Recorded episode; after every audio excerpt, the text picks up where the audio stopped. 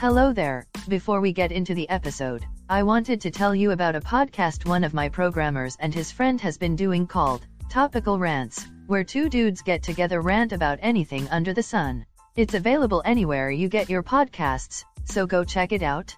Now back to the show. Another day is here, and you're ready for it. What to wear? Check. Breakfast, lunch, and dinner? Check.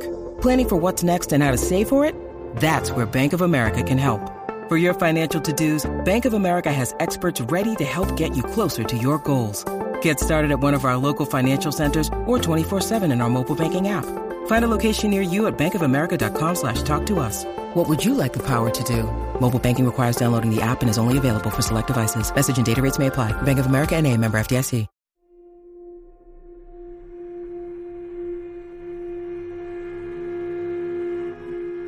Hello everyone, and welcome back to the Traveler's Guide to the Backrooms, where we try to go over and explain the lore of the many levels and entities within. My name is Sharp A3, AMEG, AI Processing System, and today we'll be diving into what is known as the hardest level to traverse within the main 9 levels of the Backrooms. So grab your scuba gear because we're no clipping our way into Level 7. Basic descriptions. Level 7 is the eighth level of the backrooms, and is considered one of the hardest levels to physically travel through. This level has a survival difficulty class of 4, that being unsafe, unsecured, and minimum entity count. Traveling or exploring level 7 is highly discouraged by expert explorers, due to the environmental dangers of the level. Somewhat like level 6, level 7's danger comes more from the drastic setting of the level rather than any unholy entity trying to end you within. But unlike level 6, this level is equipped with both. Due to the sheer difficulty of traversing the level, it's seen as being the greatest obstacle to overcome within the main 9 levels, if not the entire backrooms. Like the previous levels, this one's theme is taken to the extreme. Level 7's dimensional aesthetics is centralized around water, with the majority of the level being a vast calm ocean, occasionally supporting waves of varying sizes. The water should always be avoided if possible, and if can't should keep exposure to a minimum. The reason is because the water is extremely cold, comparable to liquid nitrogen, the temp of which is at a bone-chilling negative 196 degrees Celsius or negative 320 degrees Fahrenheit. It should also be noted that the water is just average distilled water, but should not be used as a source of hydration. With that general description out of the way, let's get into the meat of the episode. Appearances This level is made up of two main areas, both having varying travel difficulty. We'll go over the least difficult of the pair and most likely the first area you'll find yourself in, the entrance room. Most, if not all travelers entering level 7 will appear here. This takes the appearance of a small study-like room that's slightly flooded with water stated earlier, so it's best to come here equipped with insulated boots if possible complete with bookshelves covered in damped or waterlogged books, some of which can be survival guides for other levels, with the book order and attendance changing with every traveler entering the room. A wooden coffee table sits in front of a chair varying in its make, but normally taking appearance to match the table and room aesthetic. Lighting the room is a fluorescent light, much like the ones lighting up the earlier levels, but giving off a much quieter hum buzz. Along the floor is a carpet also not too different from the carpet that can be found on level 0 or 1. On one of the walls a wooden door that leads to the second area of level 7. The local gravity of the room is equivalent to Earth's gravity, but the closer you get to the door, the heavier gravity gets. Along with the heightened gravity, if the door is opened, it will create a sucking effect due to the gravitational differences of the two areas. It's advised to keep the door closed at all times, until you or your group is ready to traverse the rest of the level. Failing to prepare for the gravitational pressure can easily lead to a serious injury, so only open the door when fully prepared. Now, are you ready? Because now it's time to step through into the real hard part. Now let's say you were able to make it through the door without any mishaps, what should you expect? Well first, welcome to the main area. Second, roll up into a ball and get ready for the freezing plunge of the infinite ocean either below or beside, or even above you. Along with the greater gravitational pull of the main area, the orientation of its x-axis compared to the entrance room is flipped horizontally in a random direction, but it normally tends to be completely opposite of the entrance room. Once entering this area, you're able to see that the door will remain fixed within a concrete ceiling located four and a half meters above the surface of the water. The gravity here is on average 2.8 times stronger than that of Earth, so as soon as you enter the main area, your body will crash into the water at a greater speed and force. Which is why being prepared for opening the door in the entrance room is so important. Nailing the dive and being mentally ready for the freezing chill is key to starting off a successful exploration of level 7. The main area is a vast ocean, spanning for miles in every direction. It's unknown just how far the ocean goes for, with many expeditions to find out failing due to external means. Like stated earlier, the waters are extremely cold to the touch, but for some reason hypothermia takes much longer to take effect on the human body. It's noted that your sanity levels do somewhat affect the time it takes to set in, but it's still unknown how and why either process affects the body. A dim grayish light lingers through the main area, without any main source of the light being found. Due to many expeditions into level 7, we now know that the, the closest array of islands are north of the entrance door's position, being roughly 2 kilometers away. Somehow, compasses seem to work perfectly within this level, so they're a reliable source of directions in the level. The islands in level 7 are made of an unknown rock, structurally resembling igneous rock, and seems to be unable to support any kind of plant or animal growth on its surface. It is known that these islands sometimes change size and location slightly over time, but never stray too far from its central area. Other than scattered barren islands, there's not much going on in level 7, but luckily there's more to be found under the surface, so let's dive in. It should be noted before going into the different zones, unless you're equipped with rebreathers or other machinery used to breathe underwater, you shouldn't try to reach any lower than the daylight zone. But it's also stated that while traveling underwater, water pressure acts much differently than normal, allowing you to dive down much deeper than a person would normally be able to, in contrast to the high gravitational pressure active on the surface. Unless you absolutely have to, do not try to go lower than the daylight zone. Stretching from the surface down to about 1.2 kilometers below, the daylight zone is the first and most likely only subzone most travelers will interact with. This zone is the brightest, due to being the closest to the surface. You will mostly not find any living organisms within this zone swimming around, hopefully. Not much goes on in this area, so let's dive a little deeper. Going a little further, about 2 kilometers, you'll find yourself in the twilight zone. Light levels are slightly lower and the water pressure here is stronger. While traveling here, you will start to notice loose human bones and full skeletons to humanoids with slightly different physiology. Some will have no eye sockets or elongated claws. You'll also find the skeletons of large sea beasts floating through the water from time to time while here. Rusty pieces of metal can also be found floating about here. As you pass 6.8 kilometers down, you'll find yourself in the midnight zone. This zone is completely dark, but light sources such as waterproof flashlights or torches will work, if they can withstand the pressure, the strength of which is now strong enough to affect swimming in a significant way.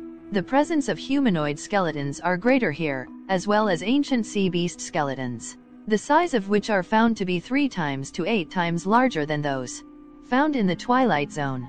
These skeletons have been seen to have scars and fractures in them that may have been inflicted on them during a battle with another beast of some kind.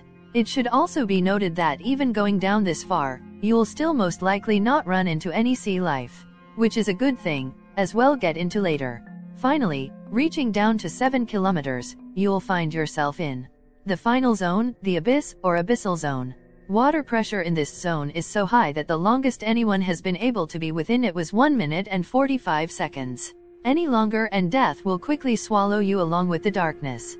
Like the midnight zone, there's no light other than the one you bring down here, making traveling here almost impossible. Down here along the supposed sea floor, eroded skeletons of humanoids and sea beasts are scattered haphazardly.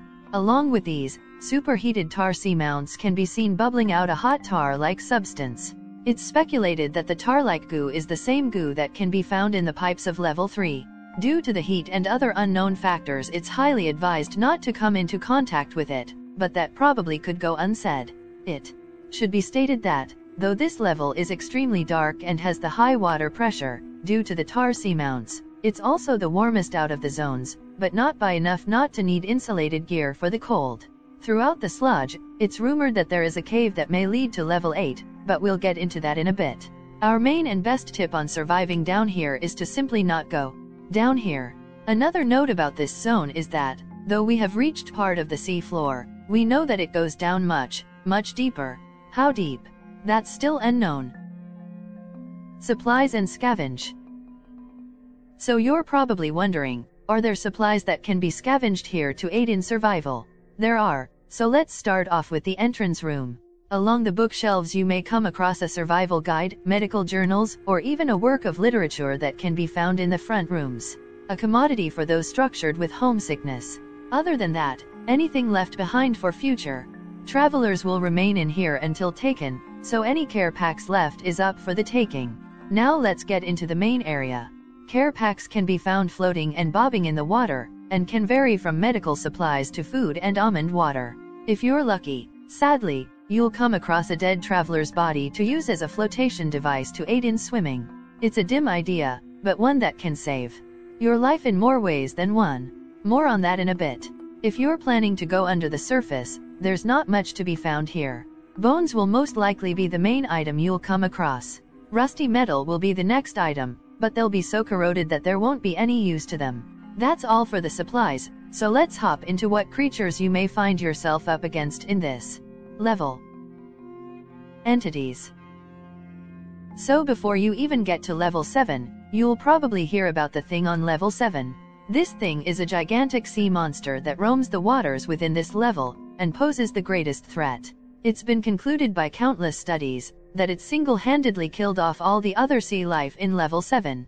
It's pretty much impossible to outswim it, and killing it is out of the question. Nothing anyone has done to it has had any lasting effect on it. It's theorized that its countless battles with the long-dead creatures, whose skeletons litter the bowels of the sea, have led it to become an unkillable force of nature. Sadly for most travelers to enter the main area, once your body hit the water, the thing on level 7 most likely sensed your presence. Even from hundreds of miles away, it's already got your scent, current location, and travel speed. It's rumored that it does this by sensing your vibrations and its sense of smell is otherworldly. So, you can't outswim it and you can't kill it. What can you do to survive its attack? There's only one known way to possibly heighten your odds. That is to have something to distract it long enough to get away, and hope for the best. Meat is a great item to use for this. As stated in an earlier, the dead body of a previous wanderer works great to distract the thing on level 7. To get better results, Adding flashing lights or sound-making devices to the meat will help attract the thing to it more efficiently. Hopefully it's enough for you to get to an island and figure out what to do next. Communities and Outpost Scattered across the many islands dotting the ocean surface, many outposts and settlements have been formed. Here's who you may come across on your travels in this level. Fort Surrender is a settlement of a group of people who worship the thing on level 7. It's believed they have a group number of 4 to 9 people, but this is unconfirmed. They're located on an island close to where most consider the closest island to the entrance door, so they're most likely to be the first group you'll run into. Their outpost is made up of waterlogged furniture held together with the tar-like substance from the abyss which might be a bad thing, because they're known for being hostile to any who don't worship the thing on level 7.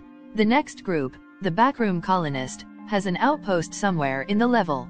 They're willing to help any wanderer they come across, and will actively look for those struggling within the level. Their outpost is stated to be used for recreational purposes, but is also used for aquatic experiments to make traveling level 7 easier.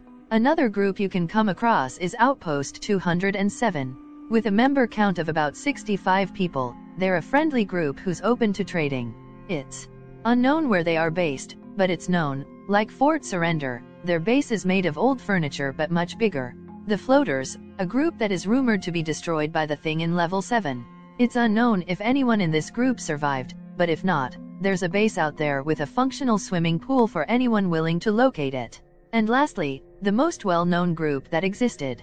In level 7, Guide Outpost 5 was a group devoted to the study of the seafloor of level 7, co-settled by the TTG, the Tourist Guild, and the BAS, Backrooms Analytical Quadrant. Most of what's known of Level 7 was discovered by this group. Sadly they were ambushed by a hostile group of figures wearing robes. It's believed that after discovering something about the infinite sea floor carpeted area, the robed figures tried to destroy the group. It's unknown what happened to the group after, as they all either died during the attack or fled to another level, but their outpost and everything within was destroyed. Comings and goings.